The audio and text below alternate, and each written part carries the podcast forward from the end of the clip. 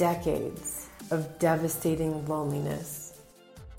I saw that phrase like it was written on the wall. I was several tormenting hours into an ayahuasca journey where I was trapped in a horrible, empty world. There were only mechanical objects moving around, but there was no human emotion. I couldn't connect with anything around me, and I was desperate for connection. Nothing really bad was happening, but it felt so devastating and unending in a way that I couldn't even articulate. But the feeling, that feeling. I was caught in a loop of repetitive behaviors trying to escape the feeling that was gnawing at my entire being. I finally realized that I was actually trying to avoid that feeling my entire life. It was always there, as long as I could remember. I felt it in every relationship I had as an adult. I felt it growing up. I even felt it in the background when nothing else was going on. Feeling it in that moment with heightened awareness and a different perspective, I wondered how I could possibly live like that.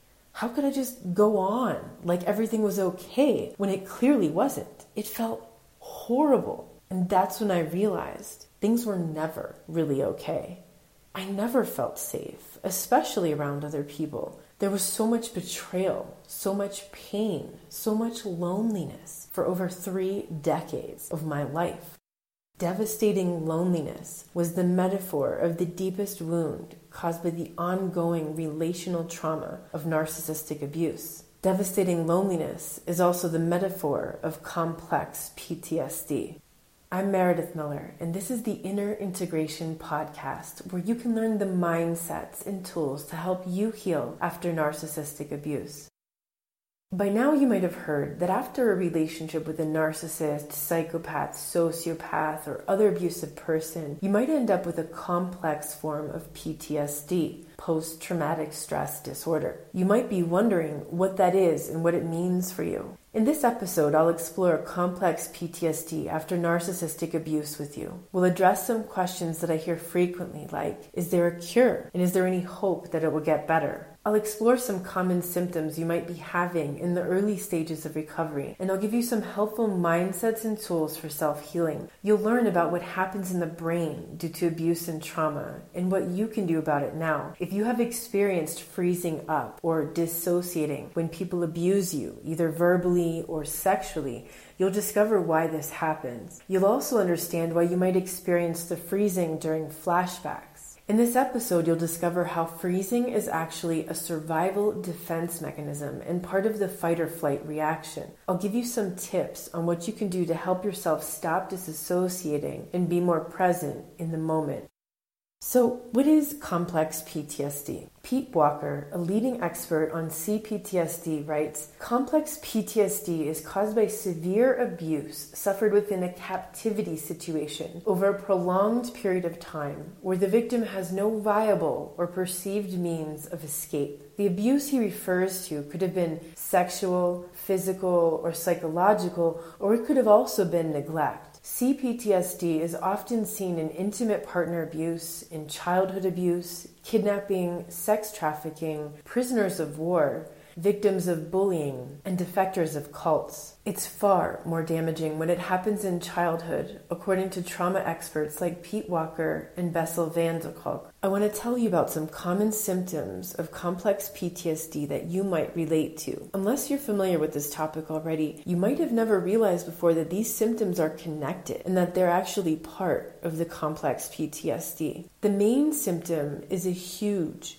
wounding of the trust. This is trust in oneself, trust in others, trust in the universe or God. You may find it difficult to trust, or maybe just the opposite, you trust too easily. In CPTSD caused by abuse, the wounding to trust takes place in relationships around the theme of betrayal. It is a betrayal by those who we love. It cuts deep into your soul and sense of self. That betrayal and wounding to the trust, especially when initiated in childhood, causes ongoing struggles in relationships. You might notice you have difficulty finding and recognizing healthy, respectful, loving, and supportive supportive people. It might seem like you attracted one abusive person and situation after another, and this can show up in all areas of your life, like your intimate relationships, your family, your friends, bosses, coworkers, classmates, neighbors. This wounding to the trust makes it difficult to create healthy interpersonal relationships, which are necessary for healing. What you'll likely find is that there is a continual re traumatization through relationships, while at the same time, you're desperately seeking safety in relationships. It can feel like a curse. You might even find yourself curled up in fetal position, pleading with the universe or God, it's not fair. Why does this keep happening to me? What is wrong with me?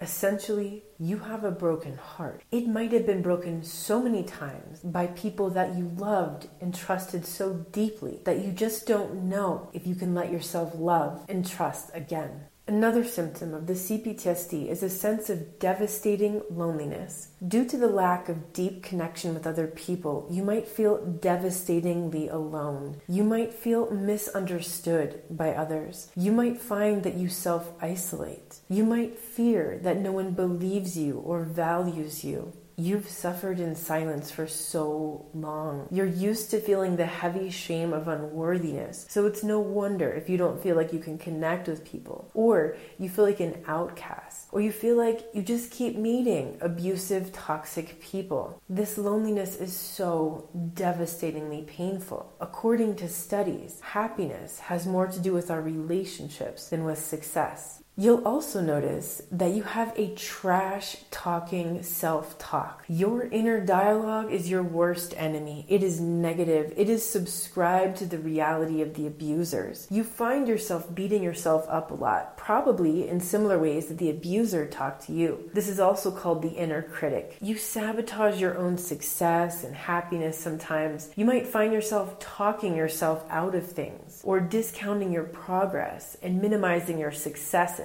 your self talk will also often catastrophize things, imagining the worst possible case scenario.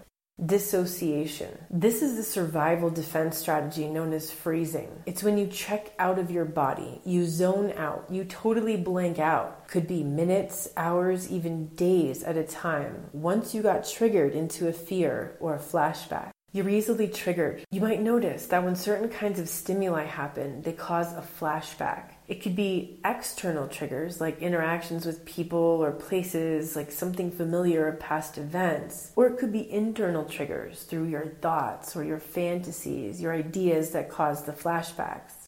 Emotional dysregulation. In the early stages of recovery, you'll have moments of intense ups and downs of emotions and probably also moments of numbness. You'll notice that you have hair triggered emotions. Some things that feel like a big deal to you, to others, not so much. So you might feel like you're overreacting or overly sensitive, but at the same time, you feel like you can't help it. And that can cause downward spirals of abysmal negative emotions that can drive you to the point where you no longer have the will to go on. Visual, emotional, and psychosomatic flashbacks. You might see imagery and relive events of the past. You might feel a sudden emotional funk for seemingly no reason, but you just can't shake that feeling. You might suddenly notice psychosomatic pain or sensations in your body, like a regression to the trauma that took place in those areas, or even a symbolic way through points in the Chinese medicine meridian. Hypervigilance you might notice that you're always on high alert for danger. You're scanning the environments and people. You might be extra sensitive to people's emotions, their facial expressions, tone of voice, even body language. You might question people on that stuff. You might get alarmed about inconsistencies in conversations when one day someone says one thing and another day they say something different. You feel like you need to clarify reality to feel safe. You might also notice that you have muscle armoring and stiffness because your body is constantly ready for the next trauma. So it manifests as tension, inflammation, and pain. Toxic shame. You feel unworthy because of how many times you were told or shown by an abuser that you aren't worthy. It was never enough, so you feel like you're not enough, like you're not good enough, like you're somehow damaged or defective. This shame causes low self worth and isolation. Learned helplessness. It feels like inertia. You might feel an inability to rescue yourself. You might notice that you've been waiting and praying for a rescuer, for someone to save you from yourself and your life, but that just keeps drawing in abusive people who play the savior at first. This aspect of victim consciousness might lead you to the point where you can't even meet your basic needs of food, clothing, and shelter. This can cause further feelings of toxic shame and downward spirals hopelessness. In the early stages, it often feels like things will never get better, like healing isn't possible, like you're not capable, and like good things don't happen for you in life. From this state of hopelessness, you just don't see how things could possibly improve. So you feel like, why bother trying? Panic and dread attacks this is one of the most debilitating parts of stage one of the recovery. These attacks can come out of nowhere and really disrupt your life. Panic can feel like you're going to have a heart attack, like you can't breathe, like you're freezing, or suddenly overheated, and it can feel like you're going to die. The dread is like sudden heavy waves of crushing, gnawing terror that can even make you feel like your body is paralyzed or caught in a powerful undertow that is drowning you almost constant anxiety. This is the constant baseline feeling of restlessness and jitteriness or worry about what's coming next. Anxiety can cause tension and inflammation in the body. It can make you talk really fast, jumping from one subject to another quickly, and it can cloud your mind with a generalized fear about the future repeating the past. Social anxiety. You develop subconscious fears of people because of what other people have done to you. If it started in childhood, everything was always awkward about interacting with your narcissistic parent, or when your narcissistic parent was around you and your peers. So, as an adult, you might feel like you don't belong in groups of people. You might feel like you're an outcast or an outsider, like you're more lonely when you're around other people than when you're actually alone. So you might find that you isolate a lot and you don't really want to go out around others. You might even go to extremes, like doing your grocery shopping and other errands off hours to avoid being around a lot of people. Depression. This is a secondary symptom of the complex PTSD. And when it's diagnosed as the main condition, the patient never really gets better because the core of the depression the trauma has not been dealt with. Keep in mind, depression in men might not look like it does in women, who generally look sad and might even tell you that they're depressed. In men, it might look more like anger and passive aggression, and it often involves substance abuse and isolation. As you can see, there are a lot of intense symptoms that come with complex PTSD. Unfortunately, many mental health professionals are not trained to understand what to look for and how these symptoms are connected in a big picture, so misdiagnoses can take place. Complex PTSD is often misdiagnosed as depression, anxiety, panic, bipolar, or even borderline.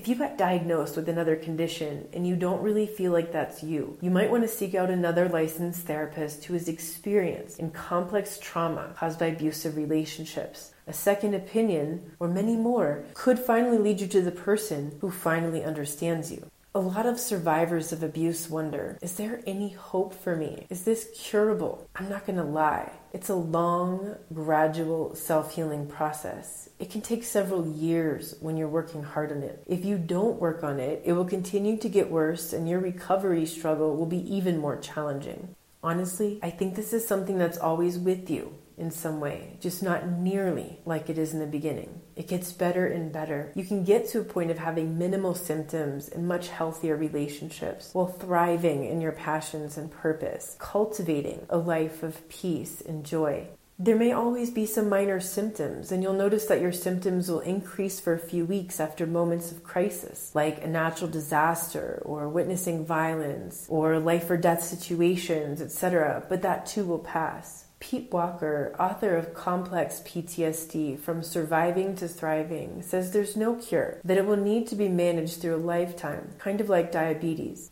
MAPS, the Multidisciplinary Association for Psychedelic Studies, is doing research that looks really promising for treating PTSD. They're currently in phase three of clinical studies on MDMA assisted psychotherapy. They're seeing 60 to 80% recovery rates of people with treatment resistant PTSD, meaning they tried everything and nothing was working until they tried this, and now they no longer qualify for the diagnosis of PTSD. They are on track by 2021 to have it FDA approved for this therapy to take place under the guidance of licensed psychotherapists in America. A couple years ago, I had the blessing of coming across MDMA. I experienced it as a magic key for complex PTSD. I felt like years or decades of healing took place during those six to eight hours, where I was able to see parts of the traumas through the lens of love. I was able to connect with my inner child and reassure her that everything was going to be all right.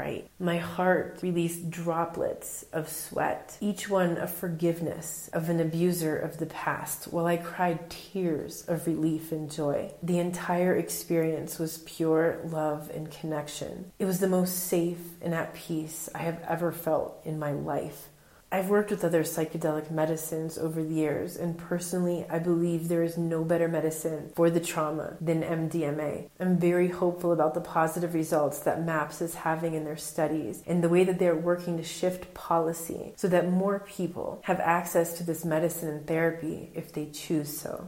Here are some of the best clips from my YouTube videos on addressing complex PTSD caused by abusive relationships the emotional threshold of PTSD. What is this? Well, I think it's sort of like an emotional hangover that's left after the narcissistic abuse. It's like you can just go along and go along, and we develop more resilience. You know, the more trauma we've been through, we survive it, we go on, we develop resilience. That's one of the amazing things that comes about after trauma. And it's like we go along and we go along until like we just hit this point, and it's like maybe it's one thing, maybe it's like a chain of things, and suddenly like it reaches like this certain level where you just can't anymore.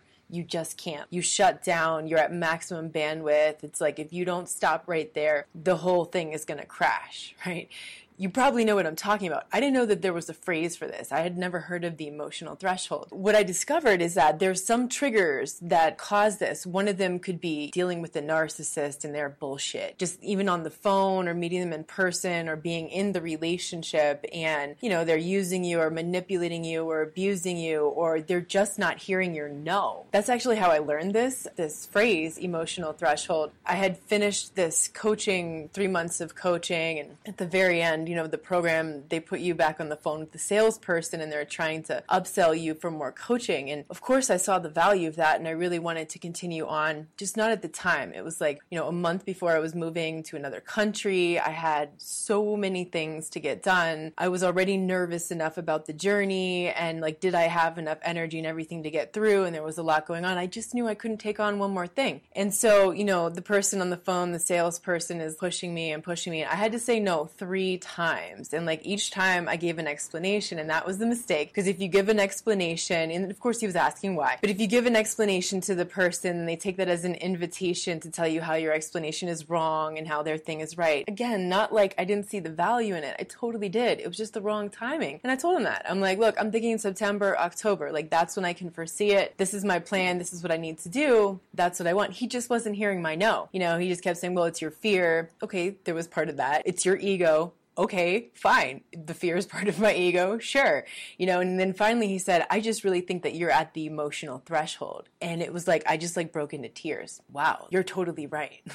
that that's exactly the term. I'd never heard this term before. It's part of PTSD. I am at the emotional threshold. I was at at the time before I was moving. Like I knew I couldn't take anything more. I wanted to get done. I needed to get done. I couldn't put one more big thing on top of there. So as all these events unfolded over the last few weeks, that's what ended up happening. Is I hit that emotional threshold I needed to have the breakdown in order to have the breakthrough. You know, sometimes like we just keep pushing and pushing and pushing through it and we're like avoiding that breakdown. Like we just don't let ourselves have it. We're just like, no, I got to get this done. No, I got to do this thing. No, I got to get this done. And sometimes it's just better to lay down in bed and just let it happen. Like let yourself go deep into that breakdown so that you can break through and come back from the emotional threshold. The triggers, right? Narcissists, the things they do, mm-hmm. people not hearing your no. You know, it doesn't have to be a narcissist, just people not hearing your boundary of no. What else can trigger this are like feelings of helplessness and powerlessness. You're just trying to get something done. It's totally out of your control. The universe is just like not allowing you to do it. Um, it could be feelings of overwhelm. Like you have the huge to do list, a lot of things to do, and you just feel like incredibly overwhelmed. That can put you over the top. There's just too much to do or maybe you just feel defeated. Like you tried and you tried and you tried at something and you just couldn't succeed and you just feel defeated. You hit that emotional threshold you crashed you broke down. So what do you do in these cases when you hit that emotional threshold or when you're like feeling it coming on? Because now once you start to like pay attention to this you're going to notice as it's creeping in. You're going to know when it's coming before it gets there hopefully. Once it happens then you can like reverse engineer it and understand oh yeah that was that point where i should have just stopped. So here's my suggestions. One is literally step away, like step away mm-hmm. from whatever you're doing, whatever thing you're trying to get to work and it's not working, like you're trying to put together a piece of furniture or you're trying to solve something in customer support, whatever, it's out of your control. Just step away, even if it's just for five minutes, just for five minutes, even step away. I was talking to someone who has children the other day. We were talking about this topic, and I'm like, man, you got three kids. Like, I could barely take care of me when I go into this and my dog. How do you take care of three kids? So, you know, if you're not single parenting, maybe you have a partner, maybe you at least have someone else in your life. If you are single parenting, maybe there's like a relative or a best friend or a cousin or a sibling, someone, and maybe you can have some kind of code with them, preferably if this is your partner, because that's someone who's there for you all the time. Just tell them, I just, I need an hour. I need one hour of no kids, of nothing. I just need to be me for an hour in the room. I just need to go cry. I need to have a breakdown and then I'm going to come back. Or I just need to go into the bathtub or something, take a hot shower, but something where you can set it up that somebody else can take over for you to take care of the kids because you don't want to abandon the kids. Even though your intention isn't like the narcissist, you know, what could end up happening is if, if you can't be there emotionally present and you can't take care of yourself, the children could still experience a form of abandonment. So set up some kind of support structure if possible that someone you love and trust take over for you for that hour or however long long you need to step away from that. Number two is be fully present, you know, and that, that involves breathing. Just start breathing. It's like we think, oh, yeah, yeah, yeah, I breathe. I breathe all the time. Like, of course I'm breathing. I'm alive. But no, we don't really focus on the breath sometimes like we need to. Like, we think we are, but we're just not. And, and we're taking shallow breaths, you know, maybe this deep. We're not really filling the lungs. We're not feeling the belly expand and contract. So just be present with what's coming up and breathing. And that's how you can really notice the feeling feelings that are coming up, I really recommend laying down if you can do this. If you're at work and you can't lay down, like, can, do you have a car? Can you go in your car? Can you put the seat back in the car? Can you lay out and just place one hand over your heart and one hand over your belly? for example, and just focus on your breath and just connecting to the breath in the present moment and the feelings that are coming up. Just lay into it and just feel it because if you try to avoid the panic you're you're just trying to stuff it down. It's like you become more desperate. The panic becomes stronger than you. You just got to lay down and just feel it sometimes so that it can totally come up. The third thing, and this is really important, I caught myself doing this, and it was in fact somebody that's really dear to me who said to me, don't minimize it, Ma. When you minimize, when you invalidate yourself, you know, what I was doing was like, I know it's not that bad. Like, you know, I'm looking around, there's a person in a wheelchair and there's like really poor people or struggling to get by. Like, I know my life isn't that bad. Why am I making it so hard? And she was like, don't invalidate yourself. It, what matters is what you feel. That's what's real, you know, all through your life, even in childhood, you were invalidated. Your struggle was minimized. Your pain was minimized you were taught to stuff down the pain, to not really feel it because you weren't allowed to express that. So don't minimize, don't invalidate. You've had enough of that. It's time to be there for yourself and to be present. This is how I recommend dealing with the emotional threshold when you feel it. Like try to notice it when it's coming on because there's definitely those signs. Could be that you just want to push through it and you want to tough through it. I will admit it, that's my ego. I'm like, I can do it. I can do it. I can get through it. And then I end up flatlined, you know, in the breakdown. So, you know, when you feel the breakdown coming on though, and it's like you just feel like it's it's inevitable. You have to let it happen. Go lay down, take some time alone, allow yourself to go into that breakdown, just cry it out, allow the tears to come, ride out the storm, maybe take a really hot shower. I like to do that sometimes too.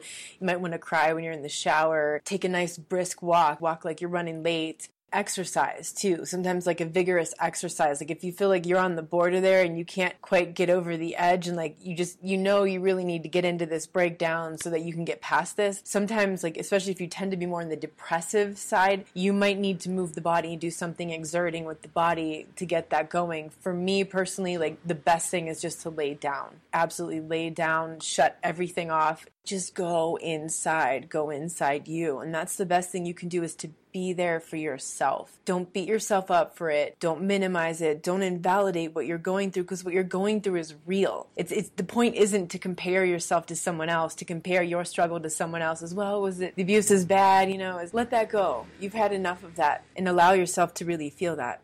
Here's the thing about the PTSD, about the anxiety, the hypervigilance, right? The hypervigilance is when you walk outside and like your awareness is everywhere you're not in some other world. You're not dissociated. You're not checked out. You're not like everybody else looking on their cell phones and blah blah blah. You are like it's like you have like the volume is like totally turned up on your sensory experience. You are fully aware of everything around you. You can tell me exactly what that person was wearing who just passed you and what you know the mom and she had three kids and it was a girl and two boys and like this person over there is doing that and that person's doing that. It's like literally you've developed a superhero power of hypervigilance. That's a power that people who are training to be special operatives and intel, for example, like they go through training which creates that hypervigilance, you know, and then they become a super agent because they have this hypervigilance. Essentially, yes, they have PTSD.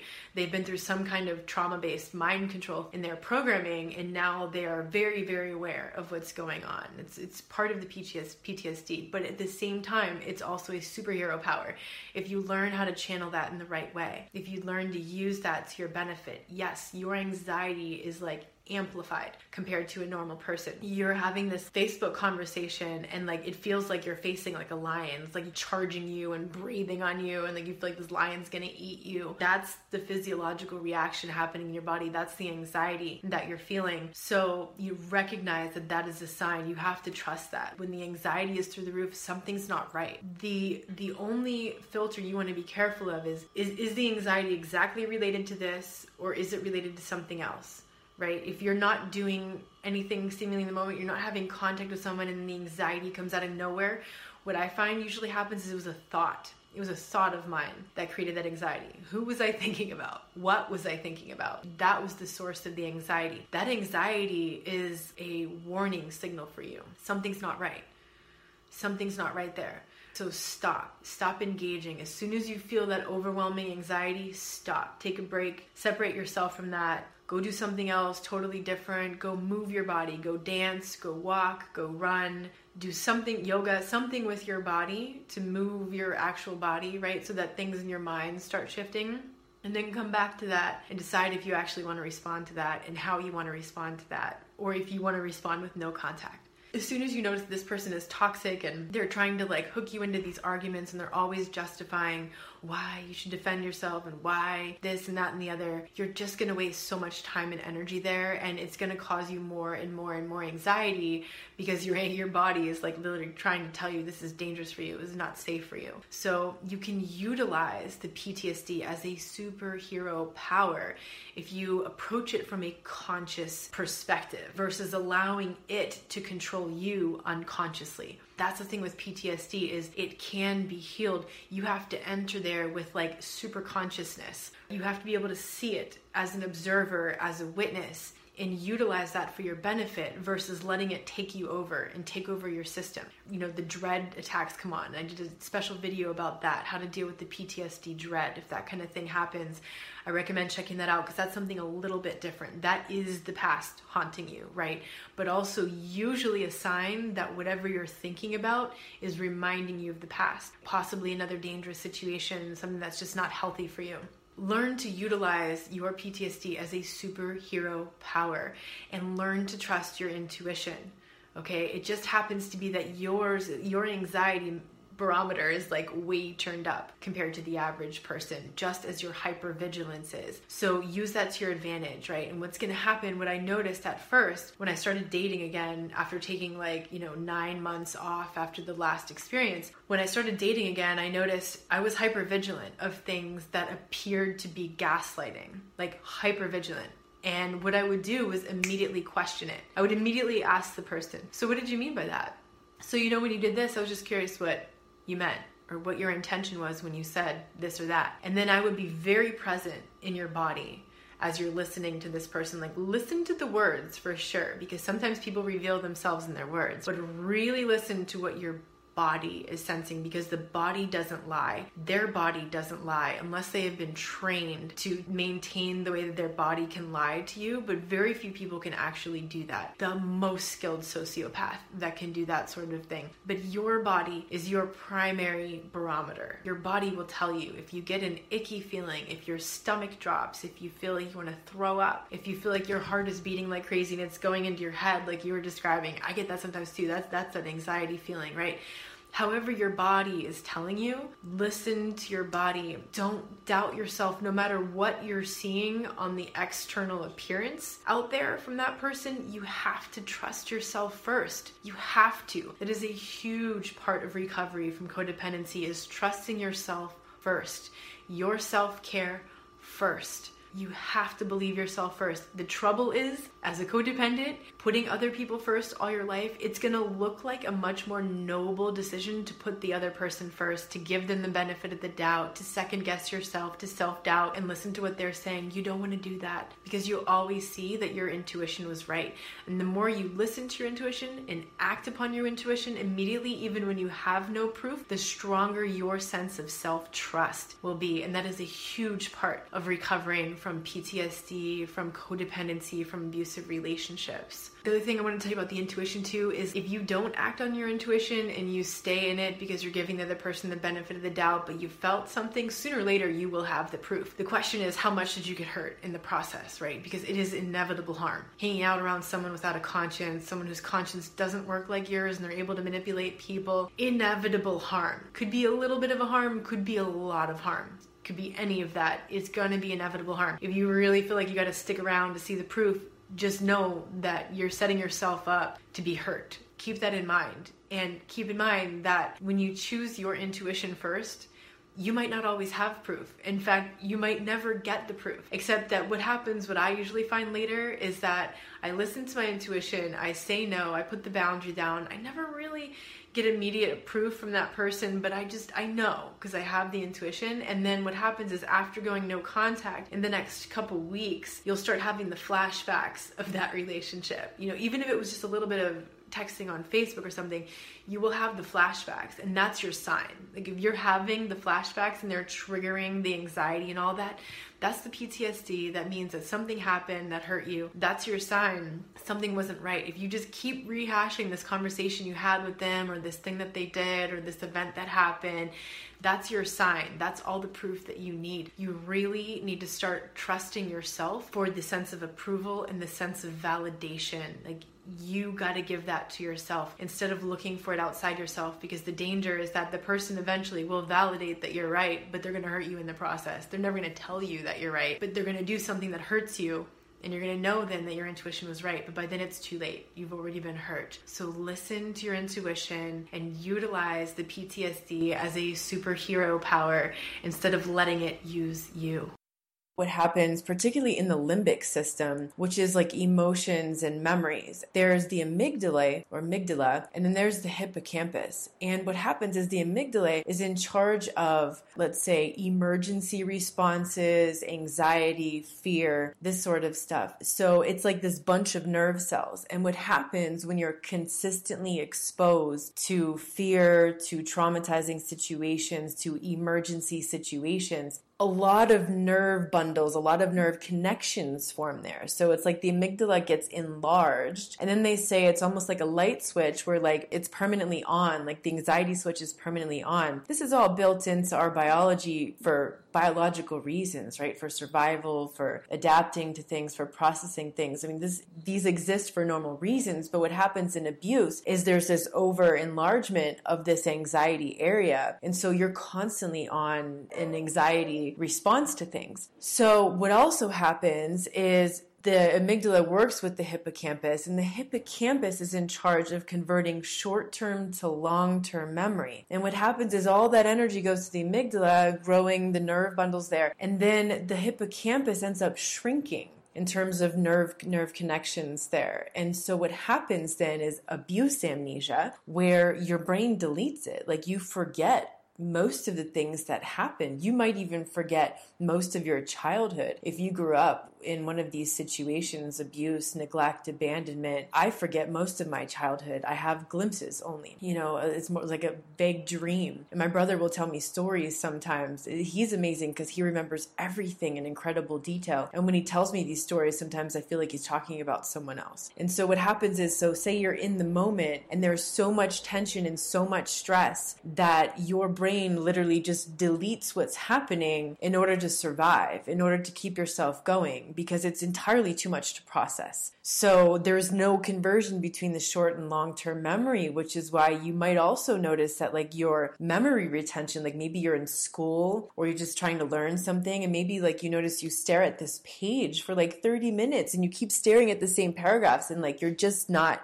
getting it in. You can't digest it. Or maybe in school you notice that like you're just not as quick or you don't have the capacity that you had before. I noticed this in the languages I speak. Like 20 years ago, I, I speak five languages. 20 years ago, three of them, including English, I spoke like at an absolute native level. Like natives would have confirmed that. And maybe I lost some in practice over the years, but I really believe that there was some changes in my brain that now it's it's it's not as easy for me to speak as fluently, uh, as natively as I used to be able to speak those languages. I do believe that was caused by some sort of brain damage, and I think that doing work to strengthen the brain, to strengthen the nervous system, it can really help. It doesn't mean it's going to stay like this forever, but there's a long process of healing that takes place. Dr. Daniel Amen, it looks like Amen, look him up. He is a brain specialist. He's read, I don't know, thousands of brain scans, and he just knows so much about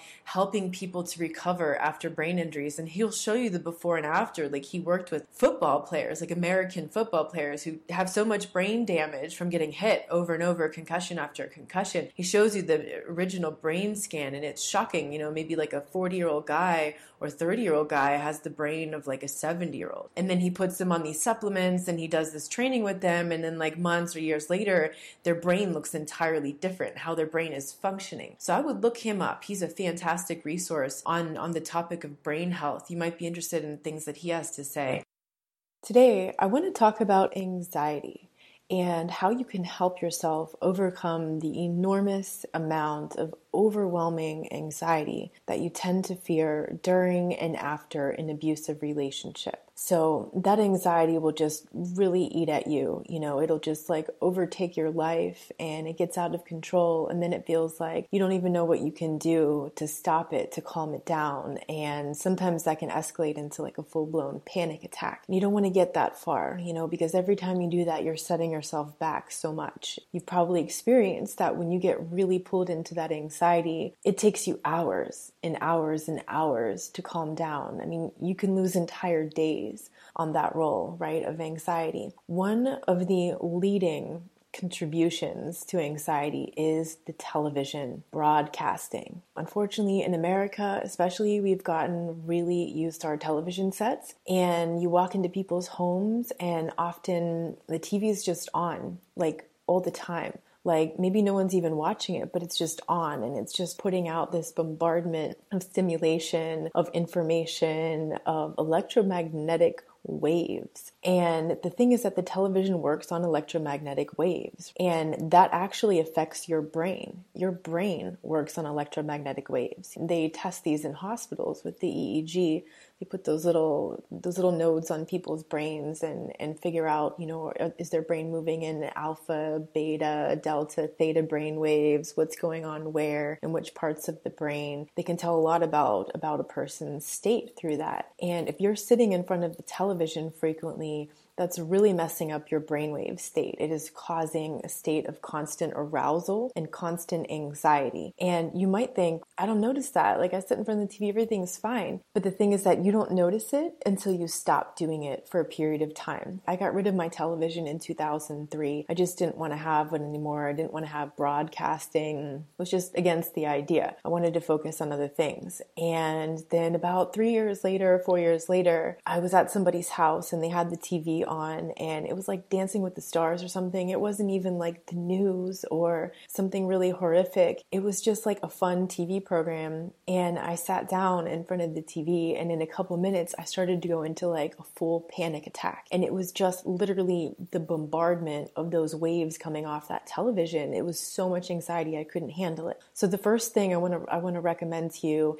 is to turn off the television. Give yourself certain hours of certain days that you can watch it you know, maybe you have like a favorite series or some movies that you really love to watch and it's a good way for you to like relax and calm down just unwind after work or before bed and that's okay you know set that time up that you can do that that you can watch your your favorite things. Maybe you really want to laugh. You want to put on a funny movie and you want to just kick back and laugh and just like forget about all the worries and problems and just have a really good time and have some fun. And that's great too. But when it's just on and it's on broadcasting you know and it's just on and on and on and on that's really working against you and against the sense of peace that you'd probably really like to cultivate and I also want to recommend meditation as an excellent prescription for calming down the anxiety. I mean, meditation is just wonderful for so many things. Now there's so much science out there about the neuroplasticity, how your brain and nervous system actually changes as you meditate. So the science is out there, and now everybody's talking about meditation and how great it is for you. So I recommend that instead of sitting there and just watching the television or just having it on constantly, when you you're just winding down after workday, when you're winding down before you go to bed, you want to relax and calm down, give yourself some time to meditate. It's a great thing to do in bed, especially if you have trouble sleeping. If you have trouble like shutting it down in your mind because you're just thinking and, and ruminating on things, laying in your bed and taking some deep breaths with your eyes closed and focusing your awareness on your breath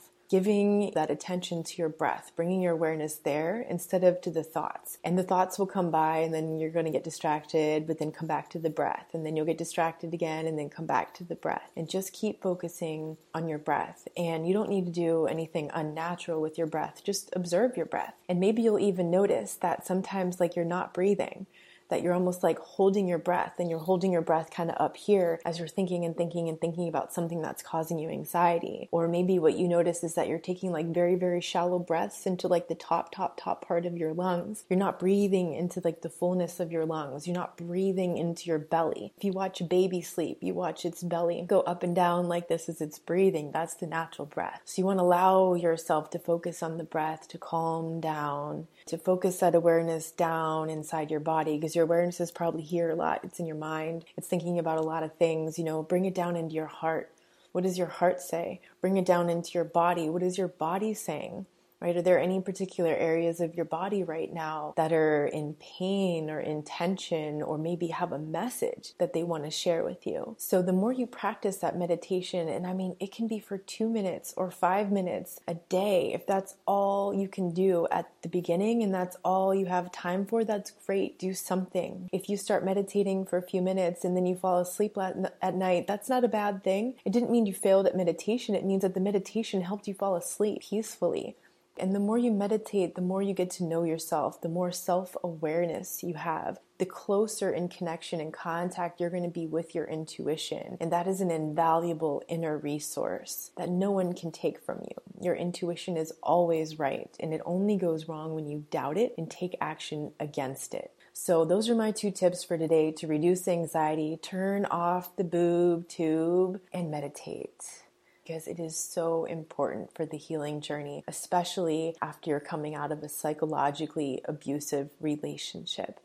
Today, I want to talk about something that affects a lot of people coming out of abusive relationships and situations and people who have PTSD, and that is the dread the dread is like this underlying gnawing feeling that's just like really, really annoying and unsettling. And it lets you think that something's not right. You feel like something is about to happen, as we say, like the other shoe is about to fall. And, and it's like you're looking around and expecting like everything looks, everything seems okay. So what is it? So what is it? So what is it? Right. And that dread, it starts little. And I, the way I experience it is like it starts in my chest and then it just kind of like spreads outward with like these tentacles, you know, and then it's just like spreading through my entire body. And by the time it gets to the point that it's taken over my entire body, at that point it's very, very difficult to override. So what I and, and then it's just like hours, right? Hours and hours into like that trap of dread and terror. It, it ends up feeling like utter terror. And and you feel so alone because no one else understands what it is and it seems like there's nothing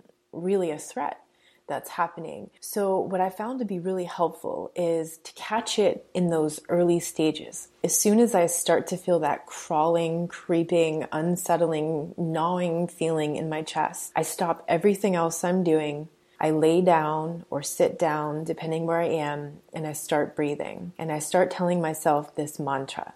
The mantra is This is just a memory. I am safe. This is just a memory. I am safe. This is just a memory. I am safe.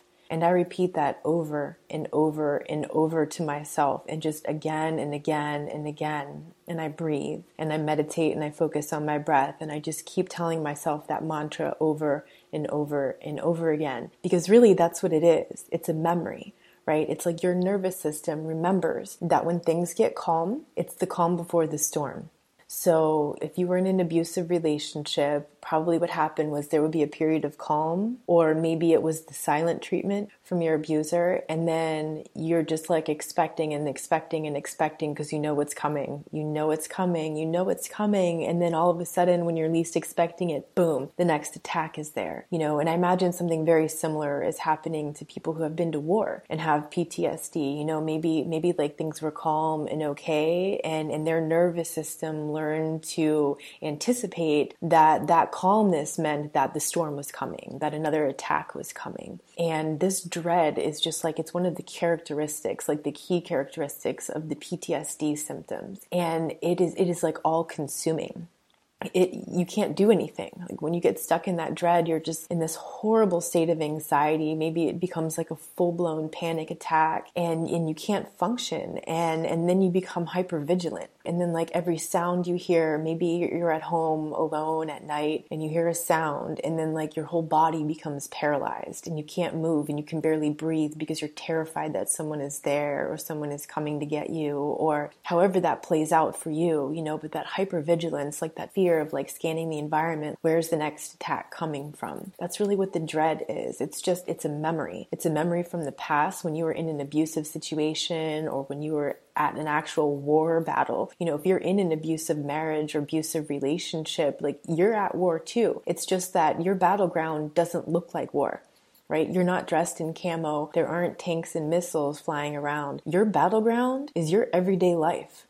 It's home, it's your car, it's your significant other's home if you're not living together, it's the grocery store, it's it's whatever. It's your community, it's your neighborhood. Anything is fair game for that kind of attack to come up. And and that's like the really complicated part after that kind of abuse is that you didn't leave the battleground. So that's why your body like can't can't even understand that you're safe because your nervous system was trained to believe that that calm means that something's coming. So I really recommend this mantra. It took me at least a month. It was probably at least 30 days that I just I just kept doing this every day, every day. This is just a memory. I am safe. And I kept repeating that to myself over and over again so that my conscious mind could convince my subconscious mind that I was safe that this wasn't really happening. There wasn't really an actual current threat, that it was just based on a memory of an experience or many experiences that I had. And so maybe it takes your brain, your subconscious mind as well, about 30 days to reprogram. Maybe it takes you a little longer, you know, but I really recommend this mantra over and over again. Just keep repeating it to yourself as you're breathing, as you're calming down. This is just a memory. I am safe. To complete this kind of three part series I'm doing today on anxiety, dread, and how you can override this in your brain and in your mind, I want to let you know about an app that I use, an application that is really, really helpful. It's called Brainwave. Brainwave, like your brain waves, right? And um, I have an iPhone. I've heard that the Android version might be a little different. I have like 30 different programs that I can choose from. I think that the Android version might only have have like five or six, some people have told me, and I'm not sure if there's an option to upgrade. Um, I know this only costed a few dollars. It used to be free. Now it was probably less than five dollars. And for like seven dollars, you can get like an 80 program update. And essentially, these programs you can go through here. They have all kinds of stuff like problem solving, memory boost, concentration, focused and alert, morning coffee, stress reduction, anger relief, calm reflection. And so what you do is like you can click on one. So let's say we want to do reduce anxiety. I'm going to click on that and then I'm going to click the information button and it's going to tell me exactly what this is good for. So the reduce anxiety program is a combination of low delta, delta theta, and mid range theta sequences designed to help induce deep relaxation followed by a period of lucid calm. Use while lying down and relaxing or while meditating. So it, it lets you know which brain waves it's using. It lets you know which combination of that and what it might be good for.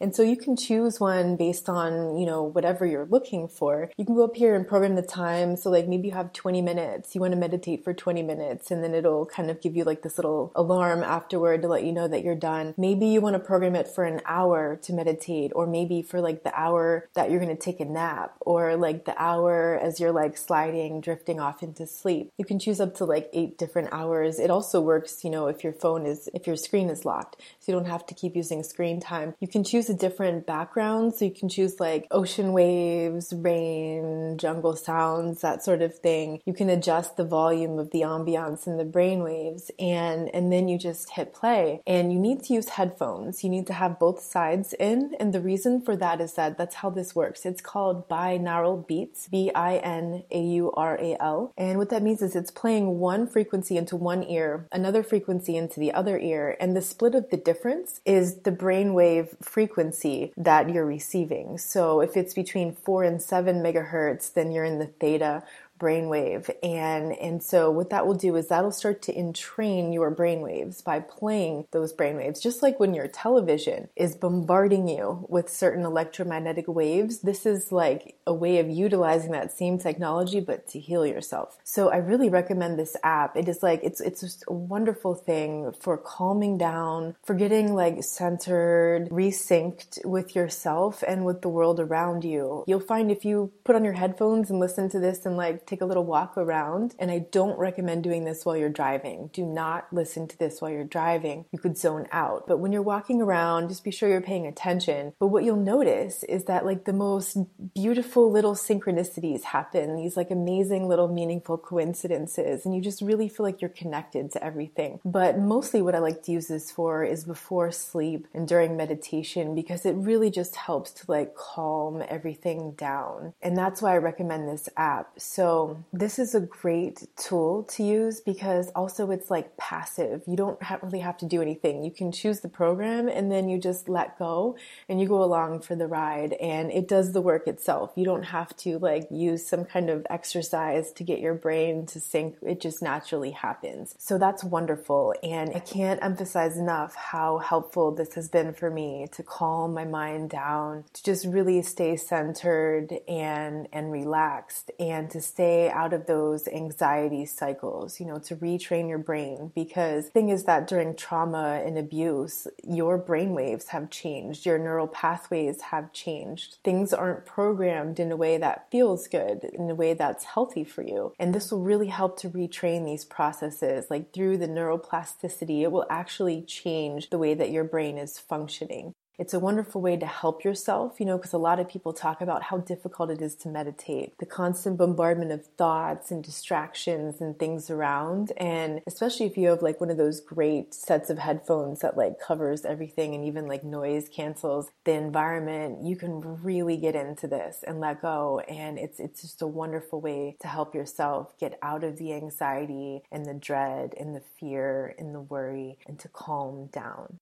Is it CPTSD panic or is it real? This is a common question I hear from people in the community. They'll say things like, When I feel panicked, how do I tell if it's really something to panic about or if it's just the CPTSD panic? So, this is something that you're going to need to learn to recognize within yourself. I'm going to give you some pointers today that are going to help you to develop greater discernment between these two types of panic. It's important to understand that the CPTSD panic, and this is also very similar to the PTSD panic, it's due to all the traumas of the past in which you felt intense fear in situations and relationships that felt like life or death. It might have actually been life or death, your life might have actually been in jeopardy, or it might have felt that way. Either way, your subconscious interpreted the experiences as life or death, and now your nervous system is on guard. It's called hyperarousal. Your nervous system is on hyperarousal. Very common symptom of PTSD, which just simply means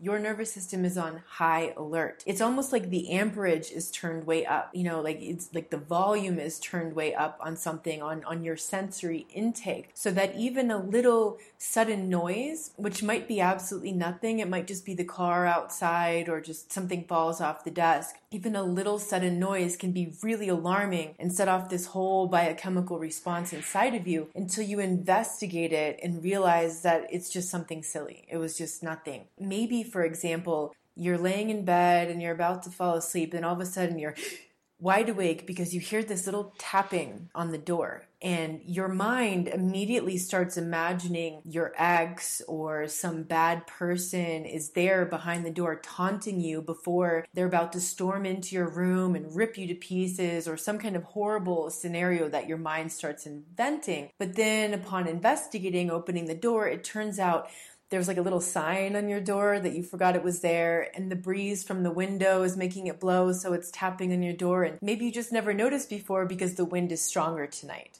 or maybe you're at the point in your healing journey where that doesn't happen on the daily anymore. So, in the earlier stages of the CPTSD, it might be that this is happening multiple times a day, like every little noise is setting you off. That can definitely happen. Then maybe you get to the point in your healing journey where that's not happening on the daily anymore. And you mostly only notice this in unfamiliar places. Like you get that sudden startling panic when you're staying in a hotel or an Airbnb, or you have a new lover and you spend the night at his or her house. And so it's like your brain hasn't yet recognized and categorized categorized all the little sounds of the place yet. So everything is jarring you from trying to fall asleep. You might even notice this mostly when you're trying to fall asleep or you're just sitting around the house, something like that. So remember, your nervous system is on hyperdrive because of the PTSD. So it's blowing things out of proportion, even little things, and it's creating that panic response. So, how do you notice this in the body? For me,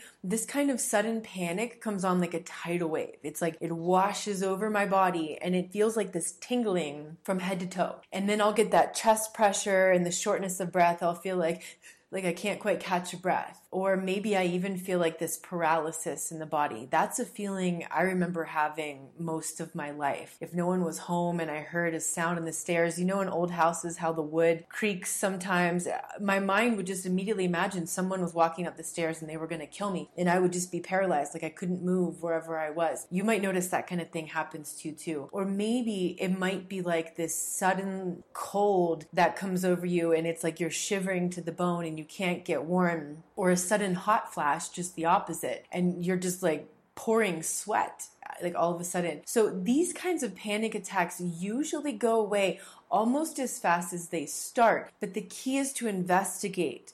So as soon as you investigate the noise in your house or maybe there was a loud noise outside and it came and it went and then it was gone, once you investigate and you realize it wasn't a threat, then your brain can rationalize that that noise had a harmless explanation and then the panic in the body goes away.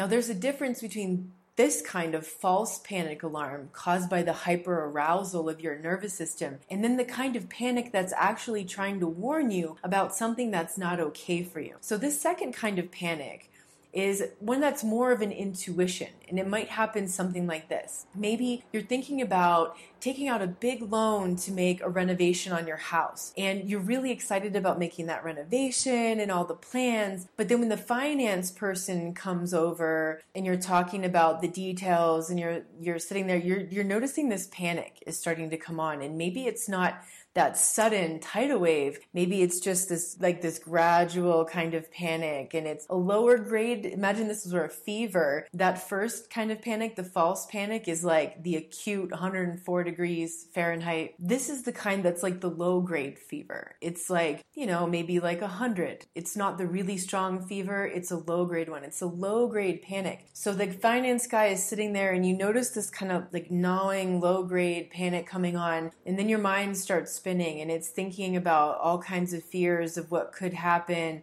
And then maybe later that night, every time you think about it, you start to feel like you're panicking, or maybe like tomorrow you go to work and you're trying to focus on other things, but there's still this weird feeling of panic under the surface. Or maybe it happens that you're at home and you're doing whatever, someone calls you up and they invite you to an event or to something. And maybe on the surface it sounds really fun, but as soon as they say it, for some reason you feel this sudden panic come on and you don't even know why. You know, and again, maybe it's more of the low grade panic, but you know, then you go on with your life, you're working, you're doing other things, you're not thinking about it, but that feeling just keeps following you under the surface, that low grade fever kind of feeling that kind of panic is usually a sign that something isn't right for you. The loan, the event, the people at the event, something isn't okay for you. That kind of panic won't leave you alone about a particular situation because it's usually an intuition. It won't go away until you make a decision to protect yourself and your peace. That could be setting a boundary or saying no. It could be calling up the finance guy and say, you know what, I'm sorry, I thought about it and it's just not the right decision for me or for my family right right now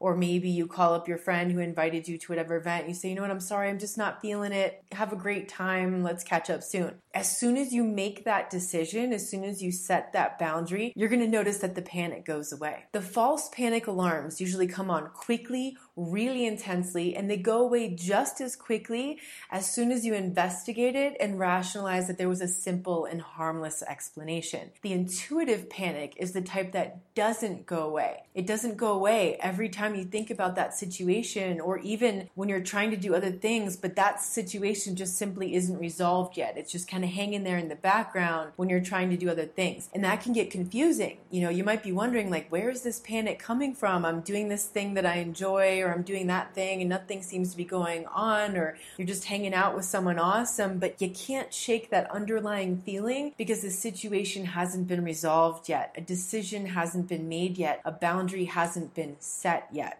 So, some challenges to differentiating these two types of panic might be, like I said, you know, you're sitting around and you're doing something else. Maybe you're you're zoning out or you're thinking about whatever. You're just thinking you know how your mind will go from one subject to another to another so quickly through this this whole sequence of thoughts. And then suddenly you feel panic and you don't know where it's coming from. There was no noise. There was no external stimulus. It came from a thought. So what you need to do is trace the last thing that you were thinking about right before you started to feel that way. And maybe you can't remember. Like maybe so much was going through your mind that you just can't remember what you were thinking of or what that one thing was. That might happen. That's okay. It's probably going to come back. But as you practice this, you're going to get better at identifying which kind of panic it is and what the panic is, is about which is going to make it easier to decide what to do about it. So, regardless, no matter which kind of panic it is, and even when you don't know, the very first thing to do when you feel panic is investigate. Where is this coming from? What is causing this? So, if it was a noise, go investigate it immediately. Don't just lie there terrified or stand there paralyzed, letting your mind invent a thousand different fear scenarios that probably don't even exist in reality. The longer you stay there paralyzed with terror, the more the stress hormones are going to start pumping through your blood. So the quicker you investigate, the quicker you stop that whole biochemical response to the panic. So if it wasn't something like a noise and instead it came from your thoughts about a situation, investigating is when you're going back in your mind, like, what was I thinking about? Okay, I was just thinking about that. Well, what about that is making me feel panic? That's the kind of investigating you do with that kind of panic. So it's really important in the aftermath of panic to take extra good care of yourself because it is really tough on your body and mind to have all these stress hormones coursing through your blood. And especially in the early stages of PTSD or CPTSD recovery when it's constant multiple times through a day that's a lot of stress hormones. That's a lot of cortisol. That has a lot of negative effects on on your body and mind. In fact I talked about that in my sauna series. I don't know if you've downloaded that yet. Check it out on my website the 12 week sauna series series, one of those episodes talks about that cortisol response. So after the panic episode takes place, be gentle with yourself. Be sure to do things that feel comfortable and safe and take extra good care of yourself so that you can nurture your body back to balance. Thank you so much for tuning into this episode of the Inner Integration Podcast. I hope you learned something today that helps you see from a new perspective so you can take new action and transform your life after narcissistic abuse. Remember, you are enough, you matter, and you got this. If you liked this episode and want to hear more, you can subscribe to get automatic updates on new podcast episodes as they're released. Visit us online at www.innerintegration.com where you'll get a free three part video course when you enter your name and email on the homepage. Get loads of more free content to help you heal after narcissistic abuse on YouTube, Facebook, and Instagram. Big hug to you.